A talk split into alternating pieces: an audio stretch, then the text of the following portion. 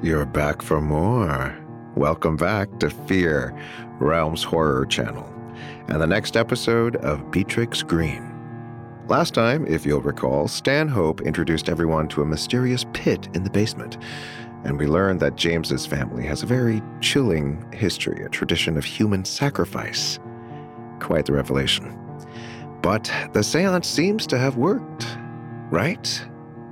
Let's find out right after this word from our sponsor.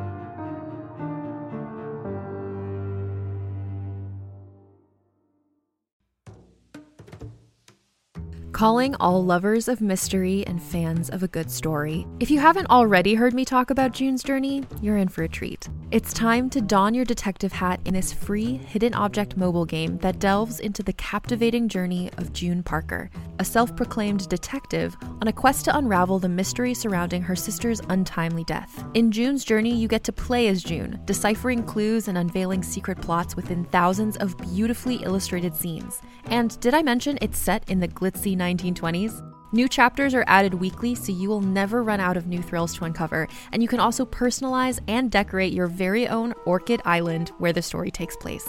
How sharp are your detective skills? Find out when you download June's Journey on your Android or iOS device, or play online via Facebook Games. Your detective journey awaits.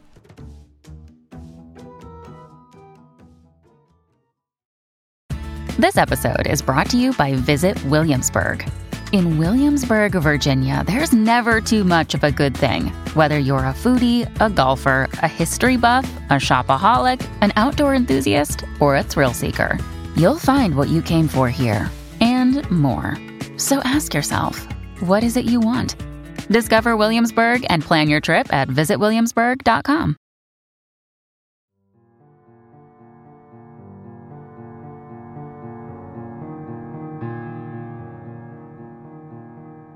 What are Beatrix and James going to do from here?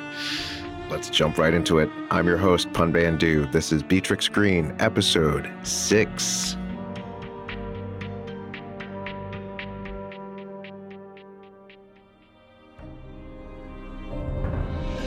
Perhaps I shouldn't tell him. The thought floated through Beatrix's mind as she and James made their way to her room. She stole a glance at him. It was clear he was relieved about what had happened earlier, even if there was still a bit of tension in the set of his shoulders, the line of his jaw. But his mother's spirit was no longer held captive in this house. That weight had been lifted. Beatrix wished she felt a similar sense of solace, but the darkness she'd felt, the sense that there was something more to it, it sat heavily on her chest, and the shadows thrown by the flickering candles crawled along the wall, making her uneasy. If she had truly stopped the evil in Ashbury Manor, why did everything still feel so damned sinister? As James stopped in front of her door, she knew that she had to tell him about the vision, about how she was feeling. He was, after all, a man who pursued the truth, the full truth, no matter how painful, with his whole heart. To keep this from him would be a betrayal, and studying his handsome face in the candlelight, Beatrix knew she owed him this. Every piece, every fragment of the nightmare that had consumed his childhood was rightfully his. Well, he said, clearing his throat, and something in Beatrix's chest clenched at how boyish he seemed all of a sudden, how unsure, most improper. He'd called their kiss a mistake. It was her pride he'd wounded, not her heart, not truly. And after the seance, that hardly seemed to matter. But as she stood here with him in the gloom, looking into those blue eyes, she realized that her heart might be in danger after all. If she had any sense, she would speak to him about this in the morning, when her emotions were more settled while the light of day would not make the moment feel this intimate and private. Still, she could not forget that heaviness she felt when she'd been inside his mother's mind and knew she had to tell him that it must be now. I said I wanted to speak with you, she said, laying her hand on his arm. As she did, she noticed the way his gaze fell to her fingers, the movement of his throat as he swallowed. It is not the sort of thing best discussed in a hallway, Beatrix continued. So if it's not too terribly shocking, may I invite you in? James met her eyes, and she wondered if he would tell her no, suggest some other, far safer room in the house in which to sit and converse. Perhaps he, like her, felt this pull between them was too strong for quiet conversations in secluded rooms. But instead, he smiled at her, or as close as James Walker came to such a thing. After the events of this evening, Beatrix, I have a new definition of shocking. She smiled back, but her heart was still thumping hard within her rib cage as she opened the door and led him inside. As James set the candelabra on the mantel, Beatrix hurried herself with lighting the oil lamp on the nightstand, keeping her gaze from the curtained bed. She set the lamp on the small table between the two massive armchairs that were positioned in front of the fireplace. Her fire, lit earlier, was simply smouldering now, but James coaxed it back to life, and once it was comfortably crackling away, they each took their seats. Beatrix folded her hands in her lap as she considered how best to tell James what she saw in her vision. But before she could say anything, he spoke. It's odd to think she's gone now. I expected to feel. He lifted his hand, fingers waving slightly as though he might pull the emotion from the air. I do not know, he finally said. I feel too many things at once. I always did where she was concerned. Loved her, hated her, could not forgive her, yet missed her desperately. I suppose it's not odd that this should invoke a similarly confusing response. But perhaps everyone feels that way about their mother. Beatrix wondered if it was the late hour, the exhaustion following the seance, or the glass of wine he'd had downstairs that made him so forthcoming. But whatever the cause, she liked this version of James Walker. Rumpled, vulnerable, sharing secrets with her in the dark. Settling back into her chair, Beatrix looked into the flames dancing before her. James, you should know. Your mother never wanted to hurt you. Either you or Tommy. She didn't push him. He fell. James sat up a little straighter in his chair, fingers tapping on its shabby velvet arm. Fell. Beatrix nodded. In the vision, I felt it. I felt everything she felt. And she was. James, she was frightened. Beatrix turned to face him more fully. That's why Tommy fell. She wasn't trying to hurt him. Your mother was trying to get him out of the house. She kept thinking that she needed to save you. The fire suddenly guttered lower in the grate, deepening the shadows around them, and although Beatrix knew it was probably nothing more than a trick of the wind outside, she shivered. James frowned, those dark brows drawing closer together as he leaned slightly away from her. Save me, he echoed. From what? Beatrix tried to summon up everything she'd felt when trapped in his mother's memories. There was darkness, a malevolence she had feared. Beatrix wished she could recall more, but it felt hazy, as a dream does upon waking. Reaching across the space between them, Beatrix took James's hand, felt his fingers flex beneath hers. There was something else after you both. Something she meant to protect you from. That's what was in her mind, in her heart. I. I think whatever it was, it made her. She let go of James's hand, reaching for her own throat. She remembered that ending slice all too well the sudden pressure, the sense of drowning on dry land, the warmth of her own blood. The feeling that she wasn't in control of the hand moving the knife inexorably toward her throat. James sighed, reaching up to rub his brow. But she did not kill him. That's what you're telling me. His death was an accident. Beatrix nodded, and the corners of James's mouth turned up slightly. Not a smile, not quite. It was too sad for that. Beatrix, he said, his voice soft. If you knew how my father treated her, if you knew the things he subjected her to, the violence, the sudden cruelty, how she must have felt, marrying a man she loved only to see him turn into a monster once he'd brought her home. It would be enough to fracture anyone's mind.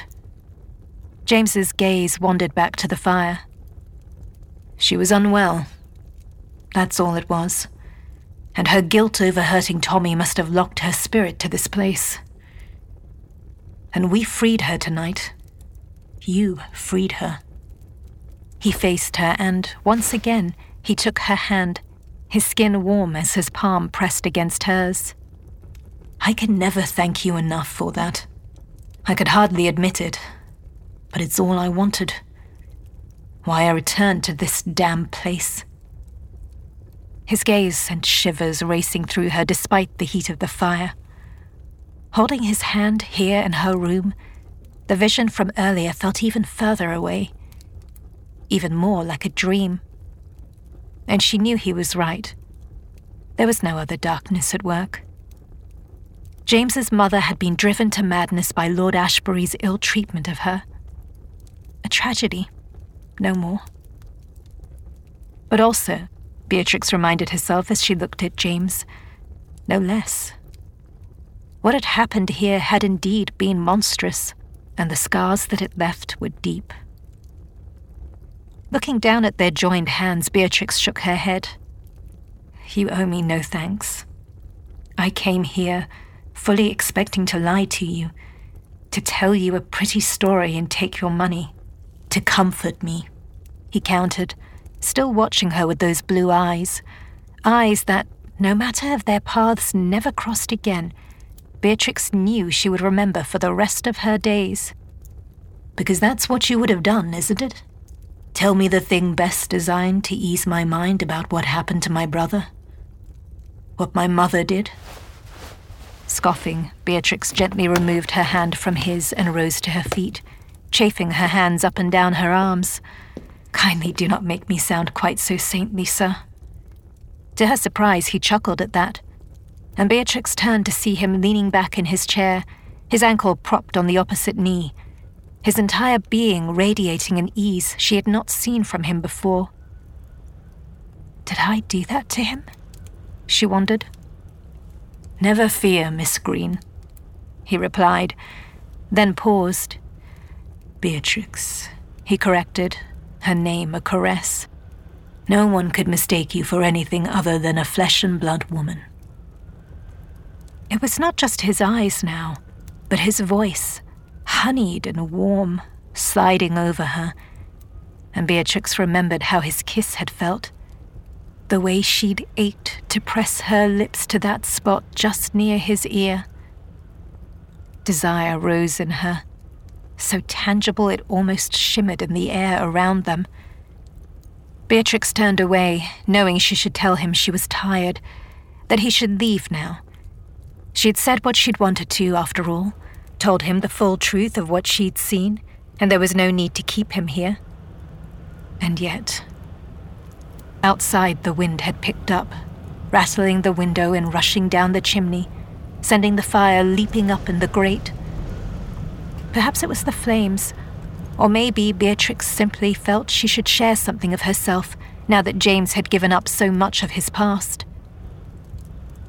I was a child when I lost my parents as well, she heard herself say, and from behind her she sensed him sitting up in his chair. A fire, she went on, bracing her hands on the mantel. The marble was warmed by the fire, but still Beatrix shuddered she had not seen the calamity that took her parents' lives, but over and over she'd imagined it. And now her voice took on a slightly faraway quality as she drew the picture for James. They were actors.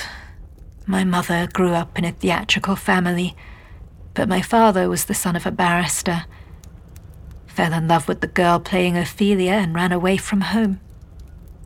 Turning, Beatrix looked over her shoulder at James, offering him a small smile, all terribly romantic. He said nothing, simply watching her, and Beatrix faced the fire again, her eyes focused on the stone medallion in front of her but her mind in the past. A performance of Macbeth, of all things. A travelling show, stopping in some little hamlet in the Midlands.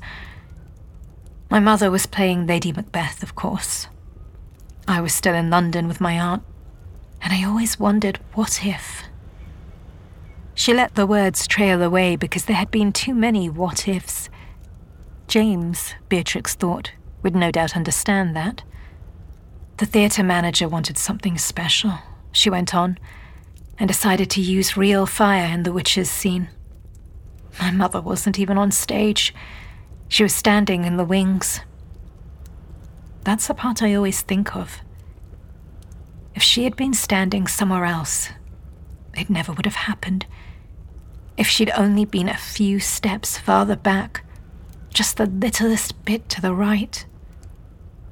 Beatrix sighed. When they wheeled the cauldron and its fire off, an ember caught the edge of her skirt.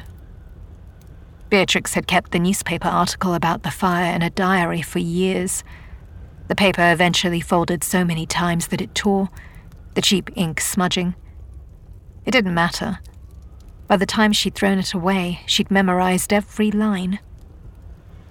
She took comfort in that now, as she recited the bare facts with as little emotion as she could manage. She was wearing crinolines, you see. The fire took hold so quickly. One moment she was safe and whole, and the next she was aflame. As she always did when she thought of her parents, Beatrix wondered if her mother had even had time to be frightened, to feel pain. My father saw and simply reacted. He tried to use the cape from his costume to smother the flames, but the material was cheap and it went up just as fast. Until they were both burning. Together. Another day is here and you're ready for it. What to wear? Check. Breakfast, lunch, and dinner? Check. Planning for what's next and how to save for it? That's where Bank of America can help. For your financial to-dos, Bank of America has experts ready to help get you closer to your goals. Get started at one of our local financial centers or 24-7 in our mobile banking app. Find a location near you at bankofamerica.com slash talk to us. What would you like the power to do? Mobile banking requires downloading the app and is only available for select devices. Message and data rates may apply. Bank of America and a member FDIC. Remote island in frigid Lake Superior, a fabricated creature birthed from the mind of a disturbed genius stalks the very people who created it. Ancestor, by number one New York Times bestselling author Scott Sigler, is a classic tale of science gone horribly wrong. Available wherever you get your podcasts. She heard James make a soft sound behind her, of shock or distress, or perhaps sympathy. She didn't know. But she couldn't stop now. Not when she had never said these words out loud to another human. Not even to Haz. He knew, of course. Her parents' deaths had a strange sort of notoriety in the theatre community, but they never spoke of it. Now that she had started, she wasn't sure she could stop. Do you know, I used to think to myself, if only they hadn't loved each other so much. If only he had stayed back or let someone else take care of it, then I would have him, and that would be something. If only he had remembered me and hesitated, just for a moment. And there it was, her own darkest secret laid bare. She turned to look at him, her hands clasped behind her back. The shadows had deepened in the room, and he seemed to sink into them, watching her in this quiet, dim space, his expression inscrutable. So, no, James. No one will confuse me with a saint. He rose then, and she was reminded of how tall he was, of the power he kept tightly leashed in those dull suits, those bland colours. There was nothing dull or bland about him now as he approached, and Beatrix found she was holding her breath. Christ, how wretched, he said, his voice barely above a whisper. And while it wasn't unexpected, it was still somewhat startling how cold those words made her. And then he stepped forward, his hand cupping her cheek. What you've suffered, he said, his breath warm and smelling of the whiskey Harry had shared with him, and yet you still give so much of yourself. It undid her. Thoroughly. This man, this odd, distant man, who had grown up in a house of blood and terror and was even now looking at her with all her own demons and seeing her. Truly seeing her. Admiring her. Understanding her. Oh, it was foolish and mad, and she might regret it, but right now she could not see how. So she leaned into his touch her hand coming to rest against his chest where his heart thudded steadily against her palm. James, she murmured, stepping closer, letting the moment enfold her. I think you deserve one good memory in this house. She lifted her gaze to his, felt her breath push past parted lips, and knew that she would never regret what they did this night. This was earned it was what they both needed so very desperately. And when he did not object, when he only looked at her with those hot eyes, she lifted her hand to the buttons lining the front of her dress.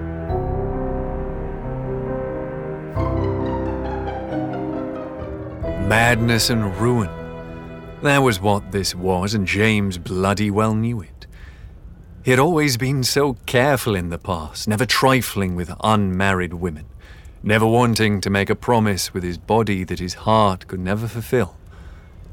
He was a broken man, scion to a cursed line, and so he thought he would be alone. But now there was Beatrix. Beatrix with her sad hazel eyes, looking at him so forthrightly that he could only offer her the truth in response. And the truth was that he wanted her, quite desperately. Too much to offer up any sort of token resistance, some false play at gallantry. He had done that before when he left her in the drawing room. He didn't want to do it again. Instead, he leaned forward and kissed her. In the time since their first kiss earlier in the night, he'd wondered if he'd imagined how good it was, how sweet she tasted, and how easily she slid into his arms. Surely it had been nothing more than the heightened emotions from this situation that had made that embrace seem almost fated. But now, as his lips met hers again, James knew it had been no fluke. This thing, whatever it was, that sparked between him and Beatrix was as real as a thing could be. His fingers tangled with hers on the buttons of her dress, and she laughed huskily against his mouth, backing up so that she could pull the dress from her shoulders. In the firelight, her skin was bronzed, her gaze bold, as she stepped out of the layers that separated her body from his. The dress sliding over chemise and corset and petticoat. That prim, simple dress pooling on the floor, her eyes burning hot as she reached up to let down her hair. James had not realized just how lovely her hair was until it was spilling over all that satiny skin, golden and so soft that he could not help but reach out to touch it. As he did, she caught his wrist, pulling him even closer, staring up into his eyes with a fierceness that made him somehow even harder, even more desperate to have her. I will not be sorry for this she said, a voice firm and her eyes fire. You will not make me sorry for this, James Walker. Never, he vowed, and then he sank to his knees, gathering up all that linen and cotton as he went. Never, never, never. He murmured the words fervently into the soft skin just above her knee, where her plain woolen stocking stopped.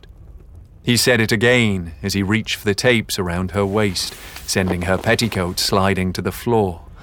And when he spun her around, rising to begin unlacing her corset, he made another promise. This means something to me, Beatrix. I want you to know that. The words were rasped out, pressed against the damp hair of her temple even as he made quick work of her laces, and she laughed a low and throaty sound that went right to the heart of him. Too bloody right it does. And then her corset was off, her body soft and pliant in his arms as he turned her again, lost himself to her kiss. He would not be sorry for it either. There was no future for them. He knew that. How could there be? In a few weeks' time, he would be in America starting a new life.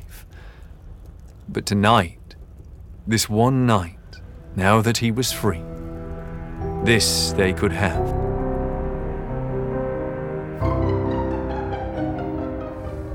The ring is cold as it slides onto his finger. James stares at it, confused. He has never worn his father's signet ring before. Does not understand why he's doing it now. In fact, he has sworn never to wear such a thing, to cast it out as he has the rest of his family. And yet he wears it. He stands in his father's study, the ring snug on his finger. Outside, rain pours down, wind rattles the firmaments of this, his father's house, a house he turned his back on. He turns to the door. Beatrice she stands there in one of her plain gowns, anguished, a hand reaching out for him. James! James! She cries, and he takes a step forward, but it's as though the carpet is holding him in place, as if each step weighs on him like iron. Beatrix! He struggles to get to her. She's moving closer, her pale fingers still outstretched. He is almost there. He's nearly reached her. The door slams shut heavy as a stone in front of a tomb, and James's scream echoes Beatrix's own as a hand is caught. Those beautiful, slender fingers, fingers he has seen rest lightly on tabletops, fingers he has felt interlaced with his own, fingers that have slid over his body and driven him near to madness, crushed, snapped, the skin tearing, the bones breaking blood suddenly gushing as he screams and screams, as she wails in agony, and the door will not budge. It seems to fit even more tightly against the jamb. He wants to cradle her twisted hand in his, but he can't, cannot move it, cannot save her. He has hurt her, maimed her, as he will maim everything he loves. Turning from the carnage, he looks back to his father's desk, but somehow, impossibly, he is standing there too. Two places at once. Kneeling by the door as Beatrix's blood drips onto the carpet, and also presiding imperiously over this space that had been his father's. But it is his now. He has paid the price that he must, the price they all must pay. In blood, in suffering. If he simply walks away, forgets about those mangled fingers, the cries that have tapered off into a sort of soft whimper. It won't hurt anymore. Any of it. He just has to move closer to the desk, become the man standing there, and the pain will end. Not hers, of course, never hers, but his. He simply has to step forward and James startled awake, his heart pounding in the darkness. At his side, Beatrix stirred, murmuring, and James's hand found hers resting on his chest. The nightmare receded as he lifted her fingers to his mouth, gently kissing each fingertip, his pulse slowing even as he remembered how it had felt to see those lovely fingers crushed under the weight of the study door. A dream, he told himself. Nothing more. But he lay awake in the dark for a long time after.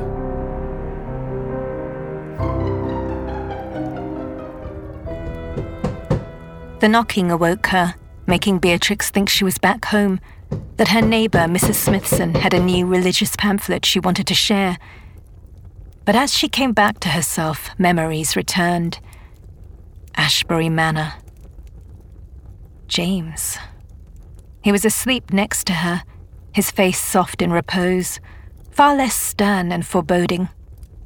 Beatrix allowed herself the luxury of gently running a finger along the bridge of his nose before pushing herself from the sheets and pulling on the dressing gown she'd had the good sense to unpack.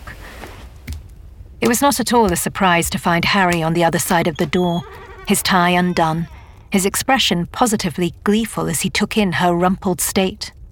Don't, she warned, but he was already laughing.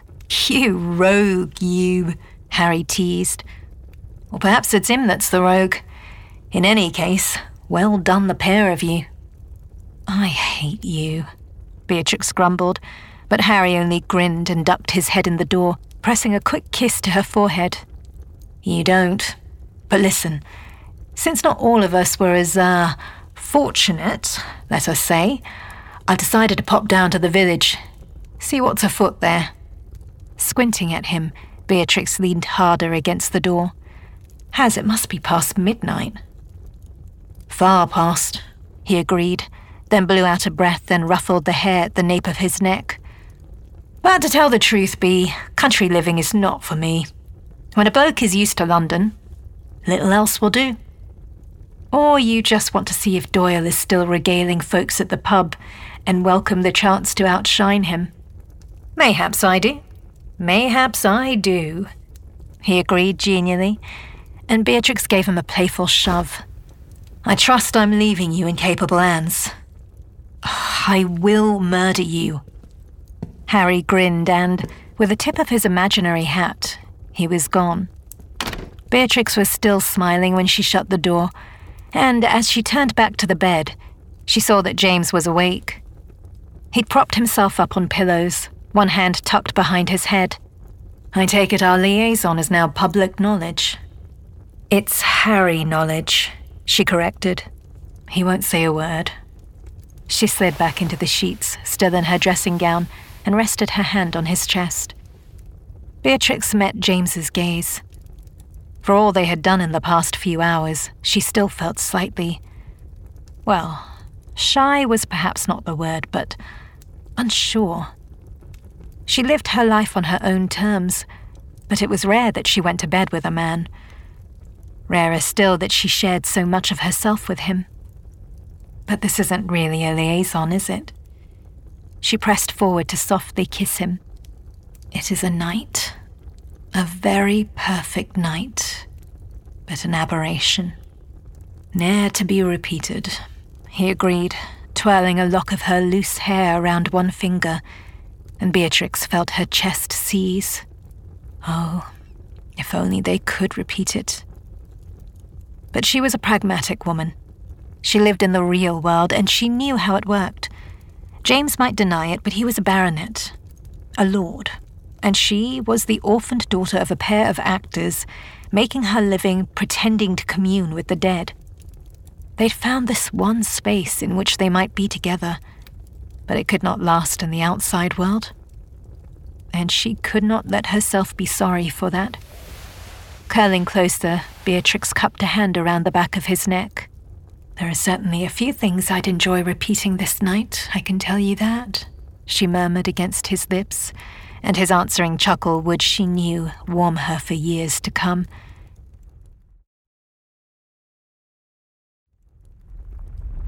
She had just begun to slide her dressing gown from her shoulders when the house shook. No, not just shook, rattled to its very core, the foundation itself shifting, the windows vibrating in their frames, and somewhere in the distance, Beatrix heard the sound of breaking glass, of shattering wood. She looked at James, and wordlessly they rushed out of bed. There was no time for corset or stockings. Beatrix simply threw on her chemise, dress, and shoes. All around them, the house seemed to come apart at the seams. What is it? James called, buttoning his shirt, and Beatrix could only shake her head. A nightmare? A nightmare I thought we'd awaken from. Together, they raced down the stairs, sensing that the disturbance came from lower, from the cave they'd found tonight.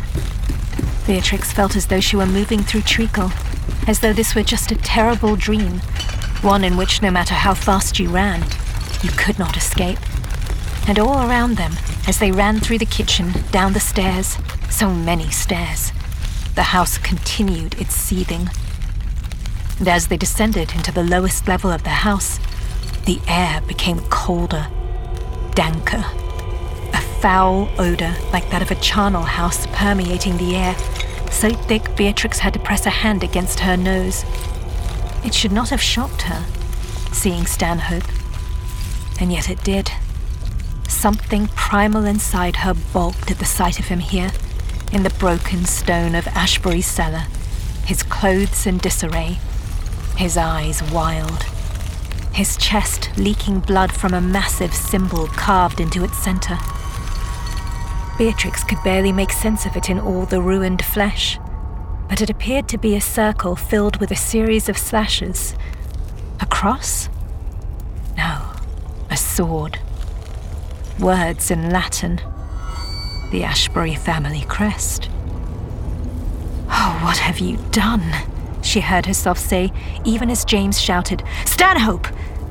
But Stanhope, the charming, convivial friend James had once known, was clearly gone. And in his place was darkness. Darkness and the death of them all.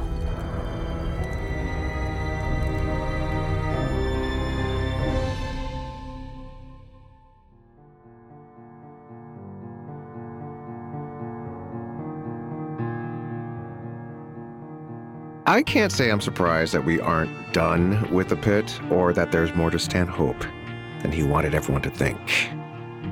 I'm really rooting for Beatrix and James, though. I hope they survive the night. it also makes me think that's such a common theme, isn't it? To mix romance with horror in this genre. Well, it makes me think of, you know, stories like Dracula. And I guess it makes sense, right? It's like they're both the things that excite us and that arouse us and make us tingle, make us feel alive. Actually, one of my favorite horror movies is a, a Hong Kong movie called A Chinese Ghost Story from the 80s. Uh, and that's also a romance. It's about a guy who spends the night in a temple and falls in love with a ghost. It's it's really great. It's a classic. Check it out if you if you don't know it. Chinese Ghost Story. All right, we still have 3 episodes left in our story. It's almost time for an exciting twist, don't you think? Come back next time to see what happens. See you then. You're listening to Fear, Beatrix Greene, created and produced by Realm, your portal to another world. Listen away.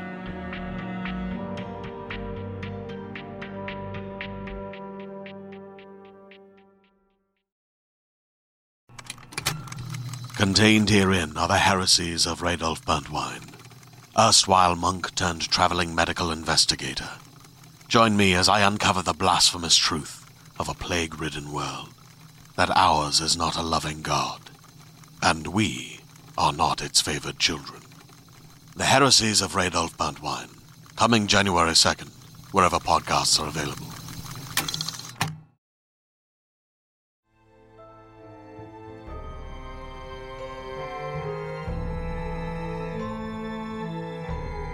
Beatrix Greene is written by Rachel Hawkins, Ash Parsons, and Vicky Alvear Shecter. Produced by Haley Wagreich. Executive produced by Molly Barton and Julian Yap. Performed by Sharomi Arcerio and Alistair Austin. Audio production, sound design, editing, and theme music by Amanda Rose Smith. Additional editing by Kaylin West. Cover art by Kendall Thomas. Executive in charge for Realm, Mary Osadolahi. Fear is produced by Mary Osadolahi. Associate produced by Nicole Kreuter and Alexis Ladshaw. Executive produced by Molly Barton, Julian Yap, and Marcy Wiseman. Hosted by Pun Bandhu. Audio editing by Corey Barton and Felicia Dominguez. Original theme by Hashem Osadolahi, featuring drummer Andrew Niven and mixed by Max Kuttner. Cover art by Kendall Thomas. Find more shows like Fear by following Realm on Apple Podcasts, Spotify, or at realm.fm.